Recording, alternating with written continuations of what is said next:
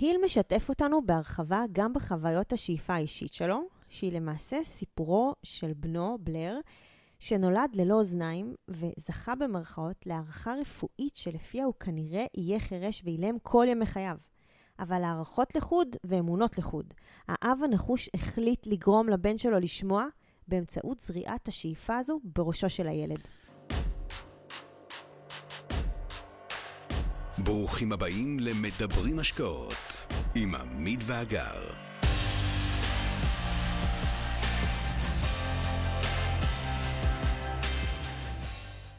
חשוב והתעשר הוא אחד הספרים המובילים בז'אנר ההתפתחות האישית וההצלחה הפיננסית, שחיבר הסופר נפוליאון היל. הספר יצא לאור ב-1937, אחרי שנות השפל הכלכלי הגדול בארצות הברית, והוא אחד הספרים הנמכרים ביותר בכל הזמנים.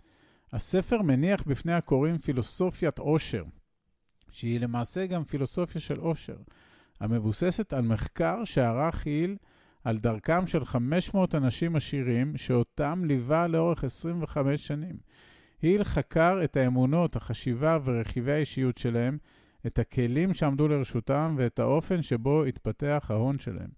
מהמחקר הזה, היל זיקק 13 כללים תודעתיים ומעשיים. לשיטתו, אדם שיבחר לאמץ את הכללים לפחות חלקית, יגדיל בצורה משמעותית את סיכוייו להפך לאדם עשיר. לשיטתנו, היל צודק. בסדרת חושבים ומתעשרים נציע זיקוק של הזיקוק, נציע פרשנות לדרך החיים שהספר פורס בפנינו, דרך חיים שאומנם גובשה בזמן אחר ובמקום אחר, אך אנחנו מוצאים אותה רלוונטית מאוד גם למציאות הישראלית בת זמננו. הפרק הראשון בספר עוסק באופן טבעי בבסיס לכל התפתחות אנושית, שאיפה, או מה שאיל מכנה שאיפה לוהטת, או לחלופין רצון עז תשוקה עמוקה. היל מדגים מקצה לקצה את חשיבות הרכיב הזה בדרך להצלחה והגשמה.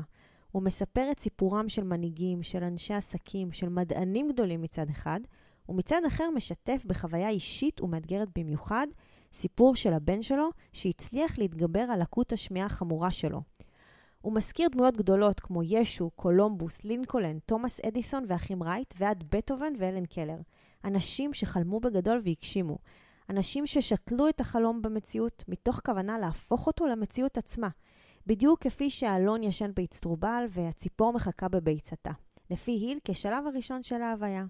והחלומות, כמו בלוט האלון והציפור, יצאו לבסוף אל אוויר העולם. הרעיונות הפכו לתצורתם הפיזית, וזה קרה כתוצר של מאמץ מחשבתי ומעשי, כתוצר של התמדה ושל חוסר כניעה בפני הכישלונות שבדרך.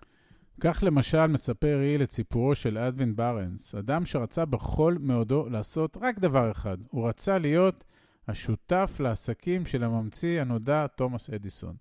שאיפתו זו, המוגדרת היטב, לבשה את צורת ההחלטה הנחושה, התוכנית הברורה ושורה של מעשים אמיצים. ברנס ראה את עצמו שותף של אדיסון מהרגע הראשון. הוא פעל לאורך זמן ובהתמדה בסביבה לא ממש תומכת, עד שניצל הזדמנות שנקרתה בדרכו. ההתעקשות וההתנסות הביאו את ברנס למקום שאליו שאף, הוא הפך לימים להיות שותפו של אדיסון ולאדם עשיר מאוד. היל משתף בהרחבה גם בחוויית השאיפה האישית שלו, שהיא למעשה סיפורו של בנו בלר, שנולד ללא אוזניים וזכה במרכאות כפולות להערכה רפואית, שלפיה הוא כנראה יהיה חירש ואילם כל ימי חייו. אבל הערכות לחוד ואמונות לחוד. האב, הנחוש מאוד, החליט לגרום לבנו לשמוע באמצעות זריעת השאיפה הזאת בראשו של הילד. ההזדמנות לזרוע את הזרע הזה מגיעה עם ההבחנה הרפואית, לפיה הוא יכול לשמוע, אבל מעט מאוד. אבל יכול. איל סיפר לילד סיפורים רבים שתכליתם לפתח את ביטחונו העצמי ואת שאיפתו לשמוע ולדבר באופן נורמלי. הוא לימד אותו שהלקות שלו היא לא מגבלה, אלא להפך, היא נכס בעל ערך. ככל שעבר הזמן, השתפרה רמת השמיעה של הילד, ובמקביל פחתה רמת המודעות שלו למום שהוא נושא עמו. אחד הביטויים המשמעותיים לתחושת המסוגלות שאב שתל במוחו, הוא יציאתו לרחוב למכור עיתונים לצד אחיו במרכאות הרגיל.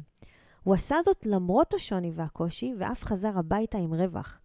במקביל, הילד למד במסגרות רגילות, השלים את לימודי התיכון, ולקראת סוף לימודיו במכללה, נחשף למכשיר שמיעה חשמלי חדש, שבאורך פלא, שבאורך פלא גרם לו לשמוע. הנה לנו סיפור מעורר השתאות על שאיפה שביכולתה להתגבר על הטבע לא פחות. סיפור על תרגום של רעיון למציאות בנחישות ובהתמדה. אבל הסיפור עוד לא נגמר. אמרנו שהלקות תהפוך לנכס, נכון? אז אותו ילד שהפך לאדם צעיר, כתב ליצרן המכשיר וסיפר לו על השינוי החיובי הגדול שחל בחייו בזכות ההמצאה. מפה לשם היצרן הזמין אותו למשרדו, והשיחה שהתפתחה ביניהם הייתה לתוכנית עסקית רחבה. האדם חסר האוזניים הפך לאדם שומע, גם בזכות המכשיר, ומכאן שמקור ההכנסה שלו יהיה הסיפור שלו, שיסייע לאנשים חרשים אחרים לשמוע.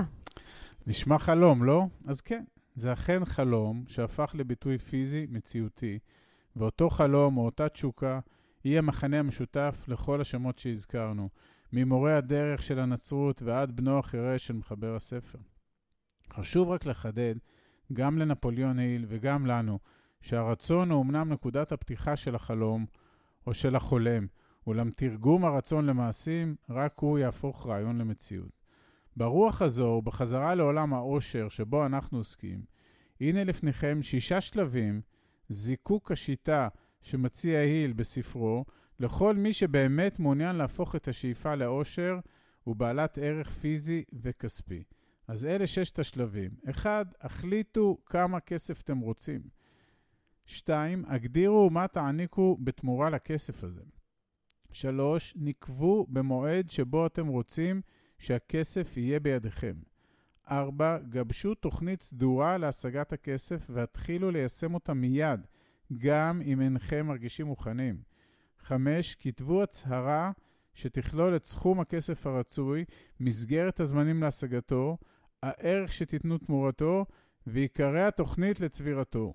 ושש, תקראו את ההצהרה הזאת פעמיים ביום, תוך שאתם מאמינים בכל מאודכם שהכסף כבר ברשותכם.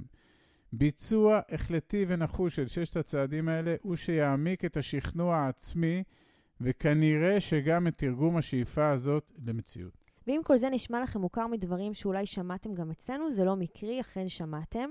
ואכן לא המצאנו שום דבר חדש לחלוטין. עשינו שימוש אישי בחוכמה הזו וארזנו אותה באופן שיתאים לנו, ובתקווה גם לכל מי ששומע אותנו. שאפנו, רצינו בכל מאודנו, והשקענו מאמץ רב בתרגום השאיפה למעשה, למעשים וגם לכסף. אנחנו מזמינים אתכם להצטרף אלינו למסע של הכרה, של למידה, של מעשים. כנסו לאתר שלנו וקבלו יריעה רחבה של הידע העוסק בבניית החזון, בתכנון היעדים ובנקיטת המהלכים שיקדמו אתכם אל עבר החופש הכלכלי. תודה.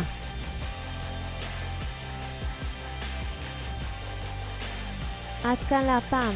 כרגיל, שמחנו לשתף בידע ובניסיון שלנו, מקווים שנתרמתם. מי שממש רוצה להכיר ולהיחשף להזדמנויות ההשקעה בהן אנחנו משקיעים, מוזמן לאתר שלנו, תוכלו למצוא הכל שם. אנחנו כמובן גם פעילים בכל הרשתות החברתיות, מוזמנים לעקוב אחרינו. אם אתם מכירים אנשים נוספים שהתכנים שלנו יכולים לסייע להם, נודה לכם מאוד אם תשתפו אותם. להתראות חברים.